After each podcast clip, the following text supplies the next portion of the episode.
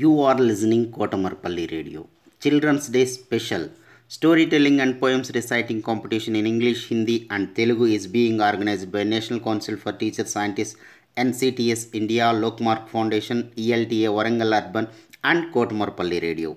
For students, 3rd class to 10th class, any student in India can participate. Last date 8th November 2020.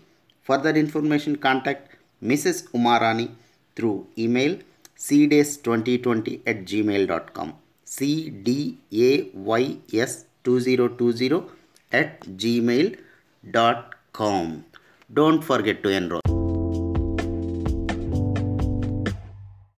as part of this case Saket 7th class student of ZPHS Indira Nagar Siddipet district Telangana narrating you a beautiful story listen and enjoy The Lion and the Cows. Once upon a time, there lived four cows in the forest. Every day they used to graze together. One day, a lion saw the cows grazing together. The lion wanted to eat them, so he went to catch them. When the cows saw the lion, all of them fought with him and defeated the lion. The lion had to run away.